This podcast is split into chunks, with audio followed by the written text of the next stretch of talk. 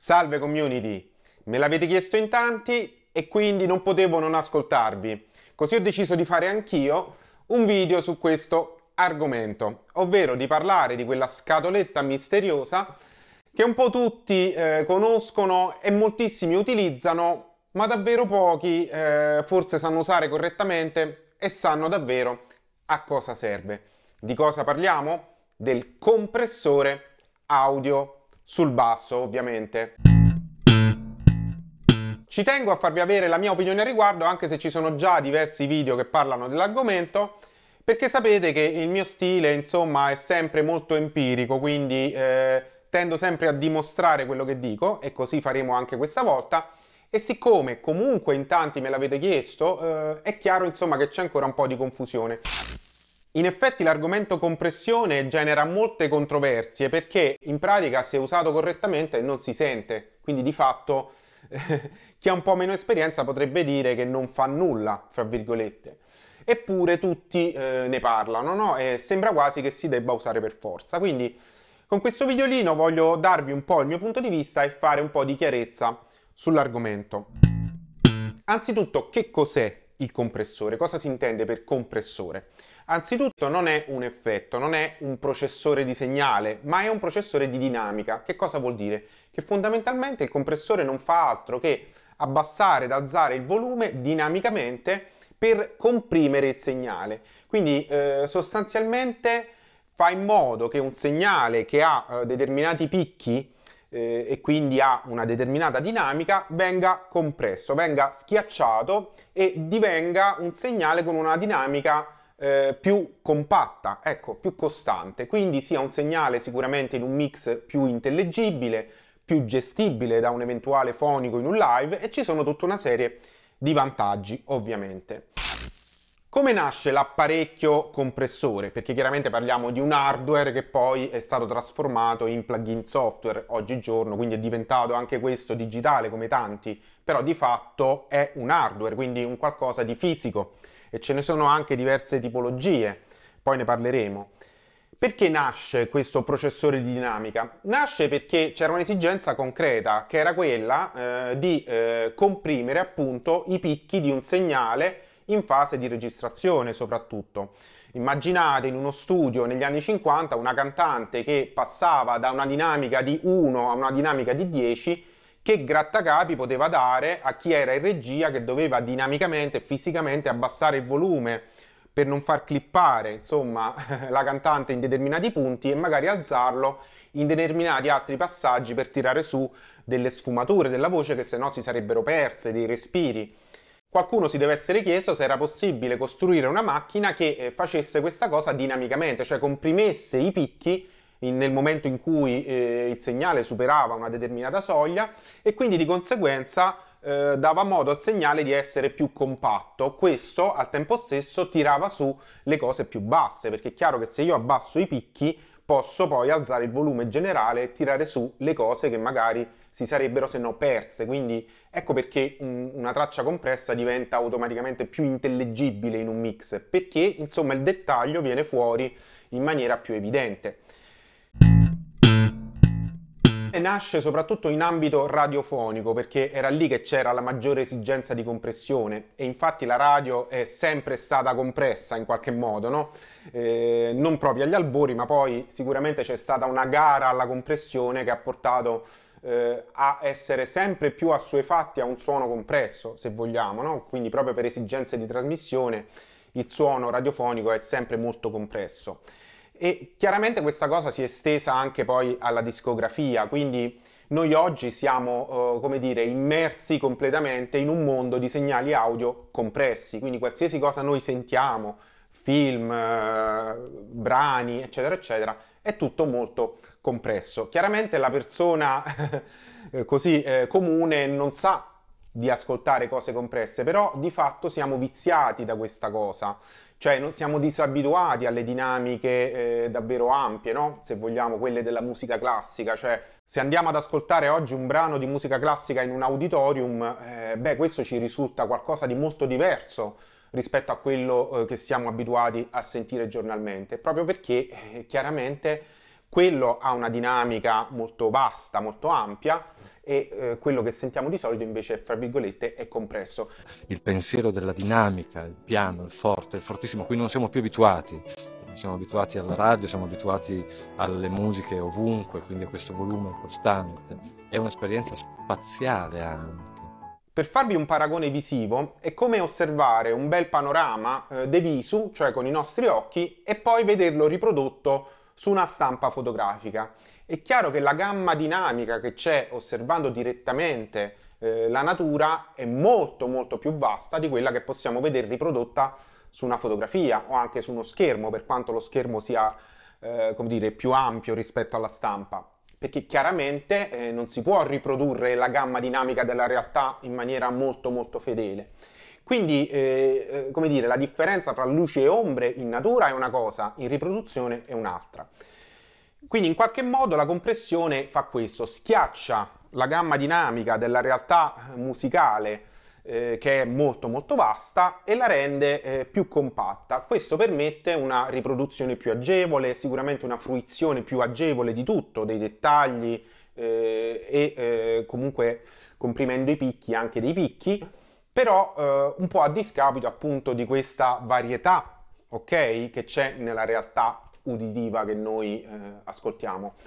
Però ecco, se non ci fosse eh, questa compressione ovunque, diciamo così, probabilmente faticheremmo molto a fruire eh, brani musicali su un telefonino, per dire, no? Quindi, eh, soprattutto in virtù del fatto che oggi si ascolta tutto su apparecchi piccoli, cuffie, eccetera, eccetera, la compressione, come dire, è ancora più importante.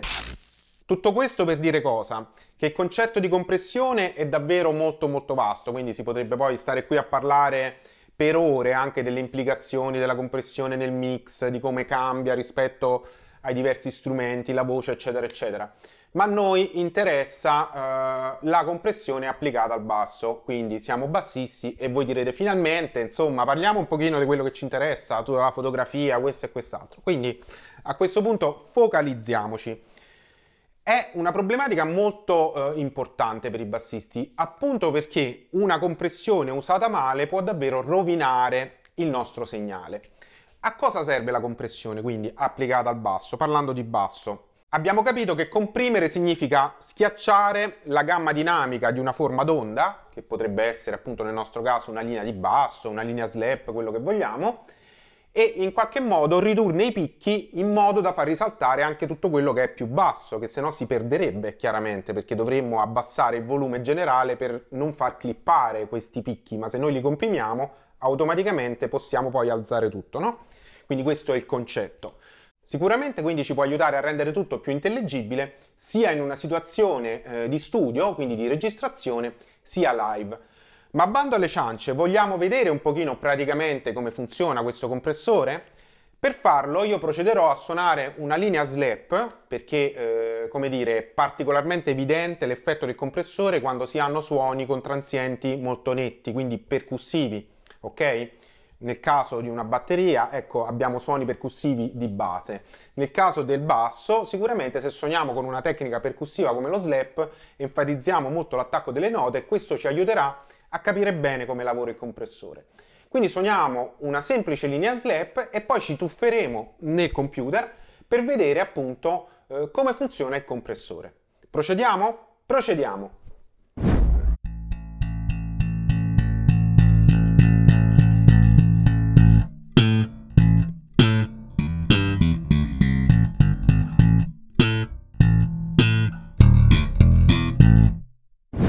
Eccoci qui, sono all'interno del software Logic dove ho attivato il compressore di default del programma che oltre a essere molto efficace sarà molto utile per farci capire anche visivamente come funziona la compressione perché ha una bella sezione grafica, diciamo così.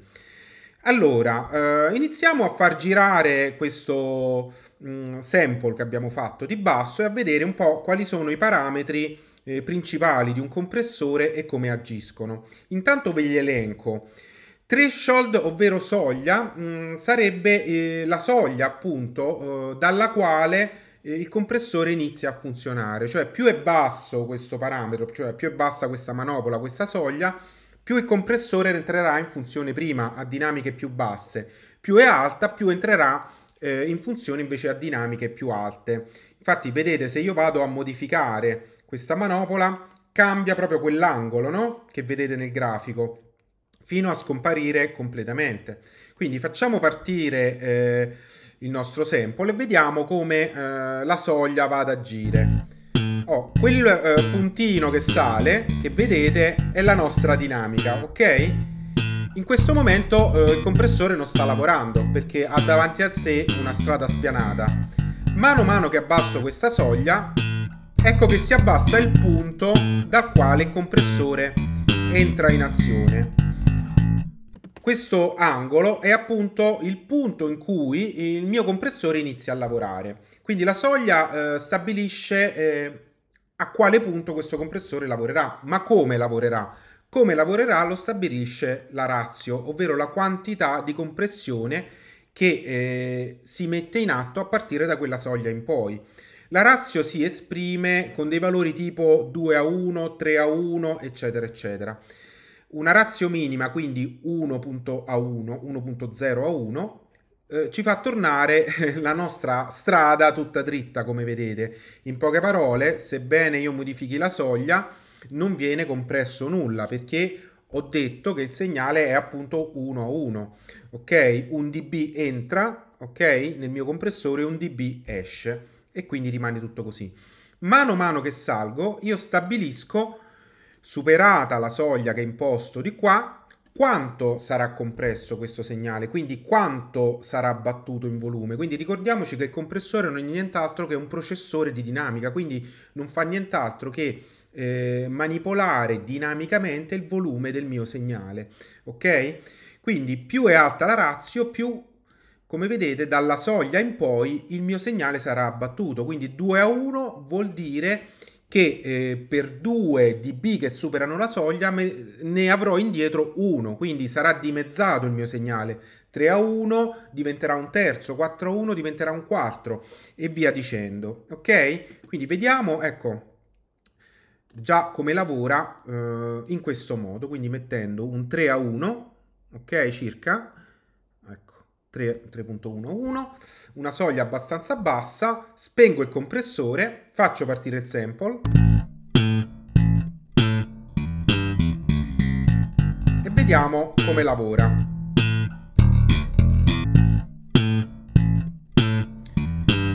Ok, sentite che il suono è sicuramente più compresso, no?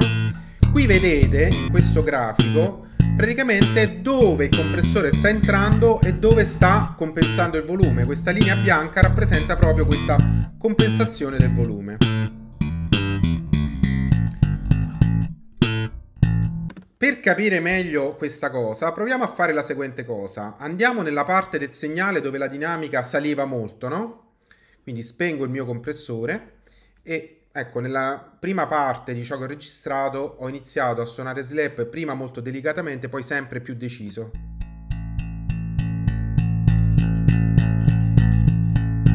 Ok? Adesso proviamo a fare questo. Metto una soglia minima. Quindi praticamente gli dico che tutto quello che eh, si sente deve essere compresso, cioè eh, la soglia è bassissima, meno 50 dB. E la razio eh, molto alta, Ok? Vediamo che cosa succede alla dinamica di mio slap mh, mm, quando vado ad accendere il compressore. Sentiamolo prima senza, senza compressore acceso.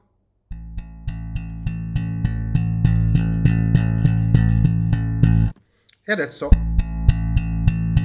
col compressore. Faccio risentire senza.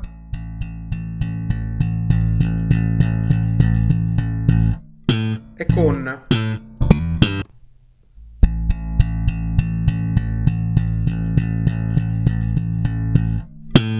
praticamente avrete notato che è stato compresso praticamente tutto. Cioè eh, le note più basse sono uscite molto fuori e quelle più alte si sono abbassate, quindi eh, la dinamica è stata schiacciata completamente e vedevate appunto nella grafica che adesso vi invito a riosservare, mano a mano che sale la dinamica delle note aumenta l'intervento del compressore, quindi la linea bianca rappresenta quanto interviene il compressore. Sulle note con una, con una dinamica più bassa il compressore interviene poco, mano a mano che sale questa dinamica interviene sempre più. Chiaramente questo è un settaggio estremo che sto utilizzando per farvi capire il funzionamento del compressore. Però ecco, qua noterete anche in ciò che segue davvero anche il suono come cambia con un settaggio pesante di compressione, no?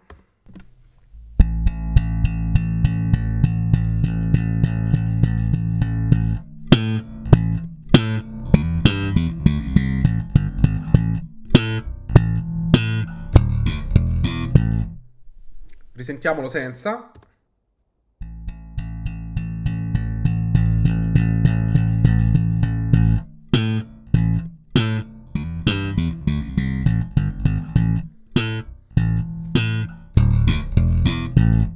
Perfetto, eh, quindi abbiamo capito insomma uh, cosa fa un compressore in questo caso, no? l'abbiamo capito molto bene, quindi soglia e razio sono sic- sicuramente i due parametri più importanti, cioè la soglia eh, a cui il mio compressore attacca a lavorare quanto attacca a lavorare, cioè quanto lavora, va bene?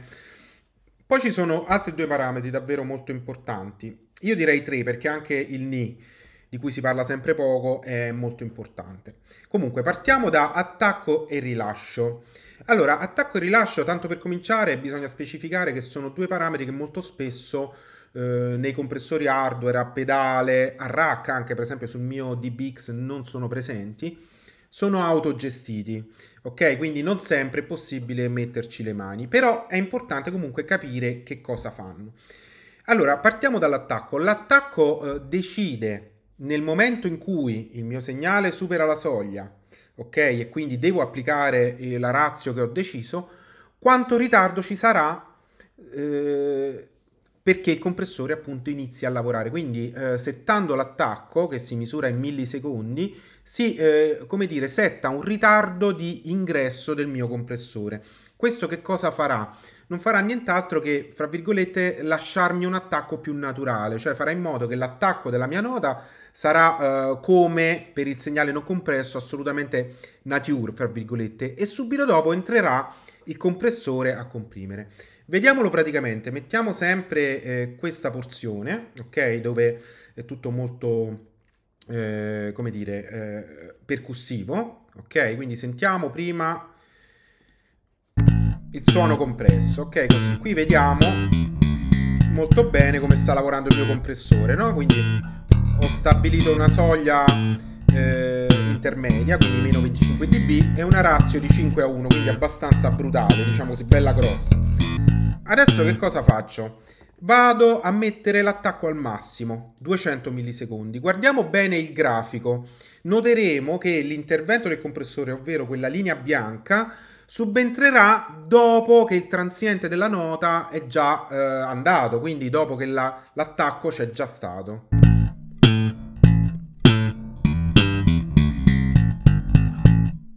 Vedete? Osservate. Mano a mano che scendo invece con l'attacco, questa curvetta superiore lì andrà a coprire tutta la nota, compreso l'attacco. Quindi andiamo da 200 a 0.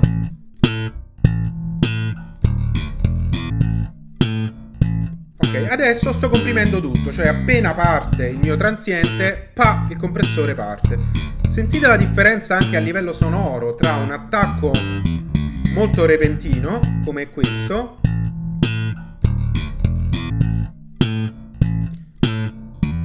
E un attacco invece eh, lento.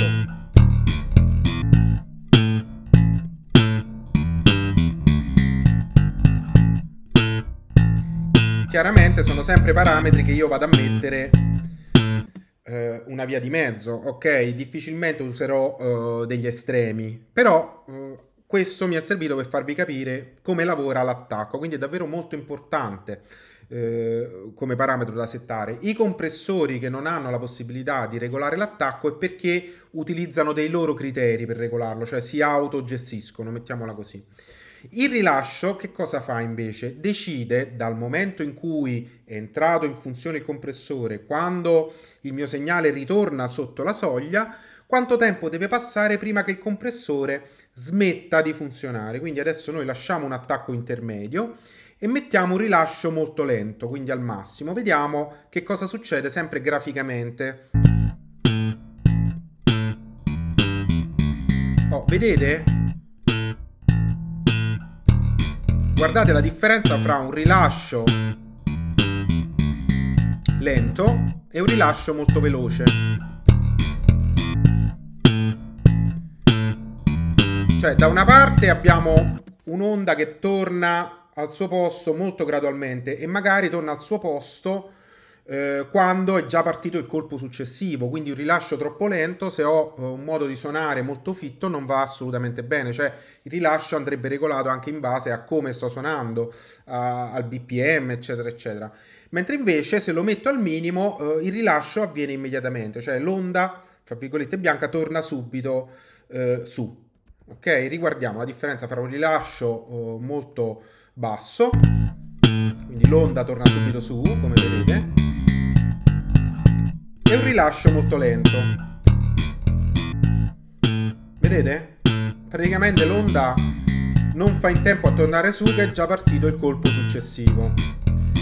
Chiaramente anche qui eh, la regolazione giusta non sta mai negli estremi, sta sempre nel mezzo.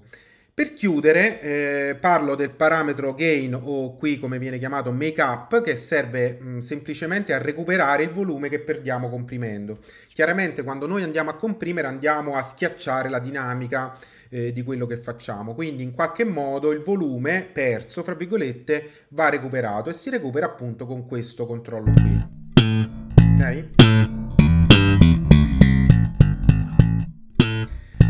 Infine, eh, un parametro molto importante di cui vi voglio parlare è Ni o ginocchio. Che cos'è Ni o ginocchio?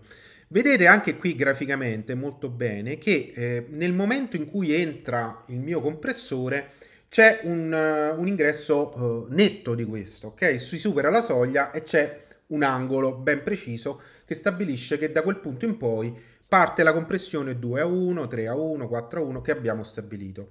Regolando il ginocchio fra virgolette, noi possiamo ammorbidire questa transizione. Ecco perché secondo me è un parametro molto molto importante. Poi vedremo che è presente fisicamente anche su eh, molti compressori, tipo il mio DBX di cui parleremo dopo. Cioè, eh, andando a mettere un ginocchio più morbido, noi andiamo a smussare l'ingresso della compressione, cioè facciamo in modo che il segnale, superata la soglia, non venga immediatamente abbattuto di metà se abbiamo settato 2 a 1, ma magari ci arriva gradualmente, quindi viene abbattuto prima di 1.5 a 1, poi varie altre gradazioni e alla fine arriva a 2 a 1. Quindi praticamente la compressione interviene più gradualmente. Questo renderà sicuramente il tutto più musicale e naturale. Ok?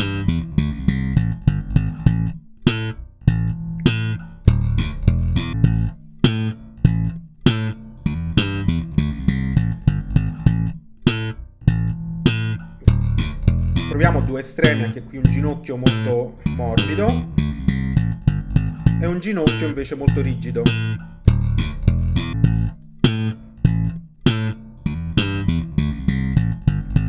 Si sente anche la differenza proprio a livello audio. Spero che adesso il funzionamento di un compressore sia un po' più chiaro, soprattutto relazionandoci al nostro amato basso elettrico, anche se sono concetti che poi possiamo estendere a qualsiasi tipo di fonte audio. Chiaramente questi plugin software vanno a emulare funzioni di eh, strumentazione fisica, cioè hardware. I compressori nel corso degli anni si sono avvalsi delle più svariate tecnologie e via software è possibile emulare pregi e difetti di ciascuna. Si è partiti dalle eh, classiche valvole, eh, con compressori come il famoso Fairchild 670, nato negli anni 50.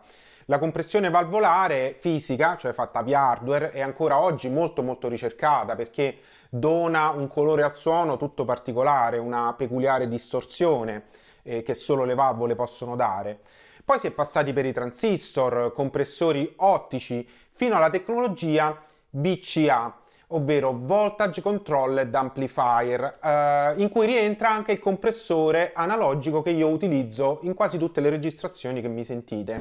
Diamo insieme un'occhiata al mio Fido DBX 160X, che è con me dal lontano 2007, ho utilizzato per molto tempo anche dal vivo, adesso uso prevalentemente in studio, eh, ma davvero ecco, lo ritengo un ingrediente molto importante del mio suono perché come dire, avendolo sperimentato per così tanti anni, lo conosco molto bene, riesco a regolarlo e, e diciamo a farlo essere un po' un tutt'uno col mio plane quando lo utilizzo.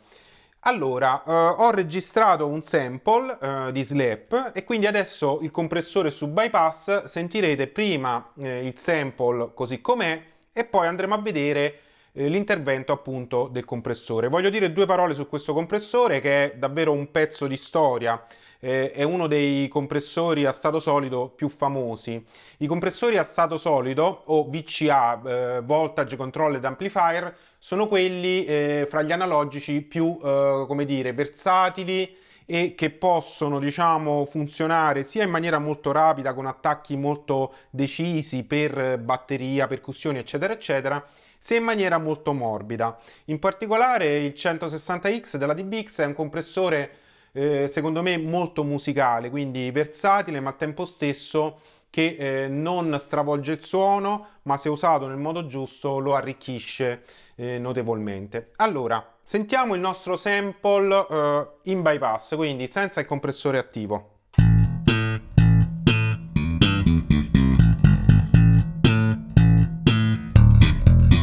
Ok, intervento del compressore, poi vedremo i settaggi. Eccolo qua.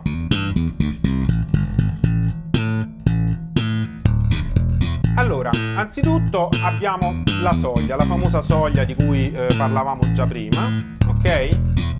Abbassando questa soglia, chiaramente il compressore, eh, come dire, lavorerà di più perché interverrà prima, alzando la soglia lavorerà di meno, quindi 0, più 10, meno 10 Qua vediamo con questi LED quando appunto il segnale è sopra la soglia o sotto la soglia. Qui come vedete sta lavorando solo sui picchi, se alzo interverrà quasi nulla, se abbasso interverrà praticamente sempre, quindi sentiamo come interviene. Questi LED ci mostrano uh, la quantità di riduzione del gain, quindi quanto lavora il compressore.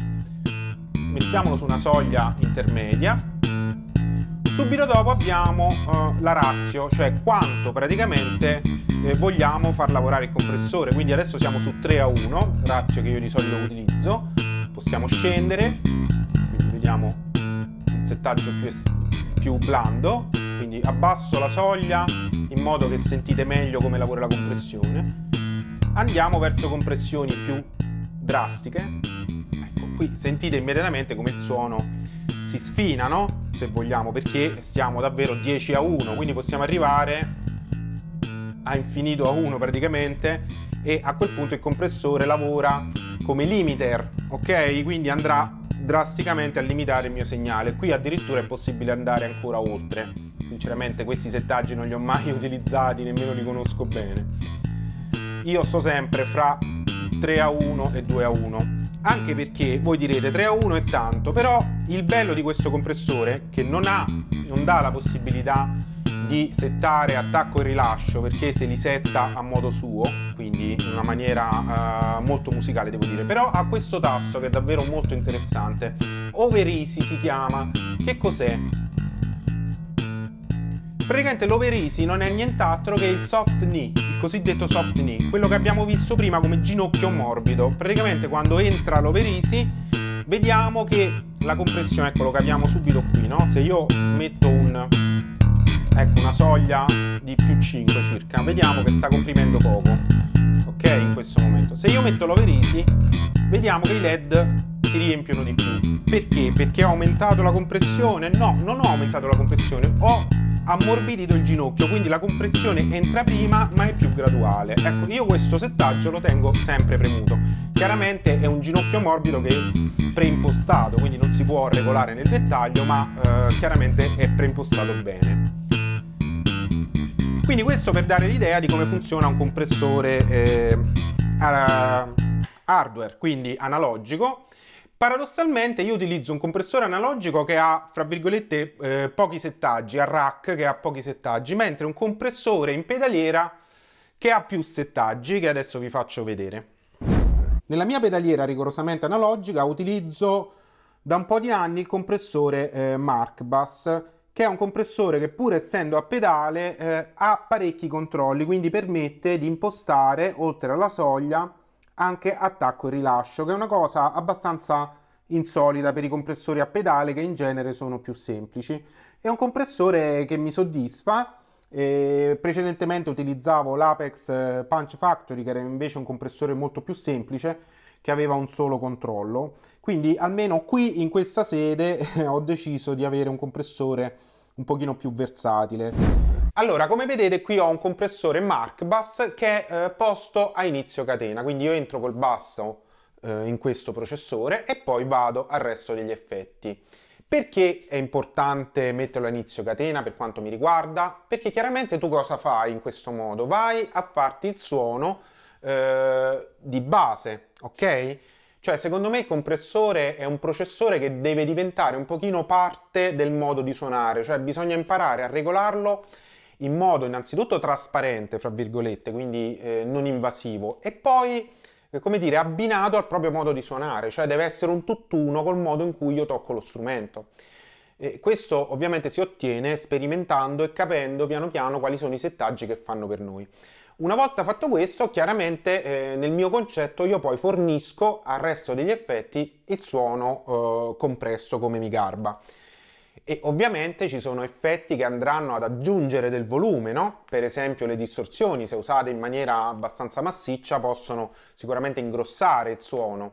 E questo a me va bene perché poi eh, chiaramente immagino che ci sia un fonico eh, che su un mixer metterà un ulteriore compressore e terrà a bada tutto. Però ovviamente secondo me se si mette il compressore a inizio catena, poi comunque il suono va mantenuto eh, più o meno su quel livello, cioè non bisogna utilizzare gli effetti processori di segnale in modo da aggiungere volume o aggiungendo quel po' di volume che magari mi serve a bucare un pochino di più in certe parti, su, magari appunto con una distorsione, in questo caso io ho anche un bellissimo phaser. Quindi bisogna ragionare in questo modo. Se eh, volessi invece tenere sotto controllo io già di mio il mio volume generale, potrei anche collocare il compressore a fine catena. Questo cosa comporterebbe? Che chiaramente io vado a eh, processare il mio segnale in tanti modi, con appunto distorsioni, eh, effetti di ogni sorta. Questo uh, processare il segnale sicuramente potrebbe comportare anche un incremento di volume di questo segnale che poi passando alla fine attraverso uh, il compressore potrebbe essere appunto riportato sul range dinamico più compatto. È un utilizzo del compressore che a me mh, mm, non fa impazzire, io preferisco appunto ragionare come vi ho detto, però non è assolutamente da escludere. Peraltro oggi esistono pedaliere eh, elettroniche digitali che permettono di farsi dei suoni eh, con catene specifiche, quindi io posso fare per un suono Uh, come dire, una catena che ha il compressore alla fine, per un suono una catena che ha il compressore all'inizio, per un suono, uh, come dire, una catena che ha il compressore a metà. Quindi questa cosa è assolutamente relativa. Io personalmente sono un bassista ancora abbastanza analogico, quindi a me piace, eh, come dire, gestire la mia dinamica col suono pulito e poi eventualmente effettare. Detto ciò, eh, tiriamo un pochino di conclusioni da tutta questa faccenda il compressore, sì, no, quanto, eccetera, eccetera. Per me è un, dire, un elemento molto molto importante, eh, sicuramente che ogni bassista deve conoscere e sperimentare, però bisogna stare attenti a utilizzarlo a modo. Mi faccio capire. Se quando suono gli ottavi, eh, i miei ottavi hanno dei dislivelli di volume notevole, cioè c'è un ottavo che sta qua, un ottavo che sta qua, uno che sta qua, cioè non sono compatto nel suono già di mio, questa cosa io non la risolverò mai con un compressore, potrei anche risolverla, fra virgolette, ma non sarà il modo giusto di risolverla. Cioè va risolta anzitutto qua. Cioè eh, la compressione, fra virgolette, parte da qua e da qua. Cioè io devo essere padrone delle mie dinamiche, anzitutto, perché se non so gestire le mie dinamiche, mh, difficilmente riuscirò a inserirmi in quei contesti che richiedono gamme dinamiche molto ampie. Per esempio io suono gospel e eh, fra le mie situazioni c'è appunto una situazione gospel dove le dinamiche passano da 1 a 20. Eh, se io non so gestire la dinamica è un problema, non c'è nessuno strumento che mi può aiutare. Anzi, quella è una situazione in cui il compressore è completamente inutile perché forse non mi aiuterebbe. Quindi eh, le dinamiche anzitutto bisogna saperle gestire, poi il compressore è un di più, è un qualcosa che va ad abbellire, ad arricchire, ad aggiustare, ad affinare, a smussare, qualcosa che di base però è già molto efficace. Quindi chiaramente quando sono padrone della mia gamma dinamica perché eh, so interagire nel modo corretto con lo strumento, allora posso ragionare di aggiungere effetti eccetera eccetera e eh, un processore di dinamica che mi aiuti a rendere questo suono ancora più omogeneo ed efficace. Chiaramente poi ci sono situazioni dove il compressore aiuta tantissimo, io per esempio dal vivo lo uso tanto per passare da pizzicato a slap, in quelle situazioni in cui utilizzo magari strumenti che eh, escono tanto, no? per esempio il Sadowski eh, che ho utilizzato prima è uno strumento che quando si slappa c'è poco da fare, mena e quindi bisogna tenerlo un pochino a bada eh, appunto con un compressore. Infatti quando suonavo quello strumento per lo più eh, in ambito dance 70-80 eccetera eccetera avevo il compressore fisso eh, appresso in pedaliera proprio per gestire questa variazione eh, di dinamica che c'era fra il pizzicato e lo slap. Chiaramente poi ci sono strumenti che magari lo richiedono meno, quindi eh, dipende anche un po' dallo strumento, mettiamola così. Sicuramente ecco, ha una grande utilità eh, dal vivo il compressore per gestire appunto i cambi di tecnica, quindi passo dal pizzicato al plettrato allo slap. E, va usato però sempre eh, sperimentando molto bene le regolazioni perché una regolazione sbagliata può davvero ammazzare il suono in un attimo, ammazzare l'attacco, eccetera, eccetera. Quindi il mio consiglio è abbiamo visto un pochino qual è il mondo della, del compressore, quindi tutti i parametri, eccetera, eccetera, però poi deve prevalere questo parametro qui. Cioè qualsiasi cosa utilizzo devo sempre utilizzarla eh, facendo prevalere quello che deve essere il corretto risultato sonoro, fra virgolette, cioè non mi metto a regolare il compressore in un certo modo perché lo fa Tizio e Caio e mi ha detto che si fa così. Lo regolo basandomi sul mio modo di suonare, sullo strumento che ho in mano e sul risultato che ottengo. Cioè bisogna essere bravi a valutare quello che è il risultato. Quindi sperimentate, sperimentate e sperimentate, questo è il mio consiglio. Spero con questo video di aver chiarito un pochino uh, alcuni punti nodali appunto dell'uso di questo processore di dinamica. Se vi piace, insomma, che parli di queste cose, fatemelo sapere nei commenti e magari possiamo parlare anche di altri eh, pedali, effetti, come dire, qualsiasi cosa si possa utilizzare in studio, eccetera, eccetera. Dal basso della mia competenza, ecco perché non sono un grande effettista, insomma, lo sapete, sono uno abbastanza roots, diciamo, su queste cose, però chiaramente vi do volentieri eh, il mio punto di vista al riguardo e eh, vi saluto, vi do appuntamento al prossimo video e alla prossima community!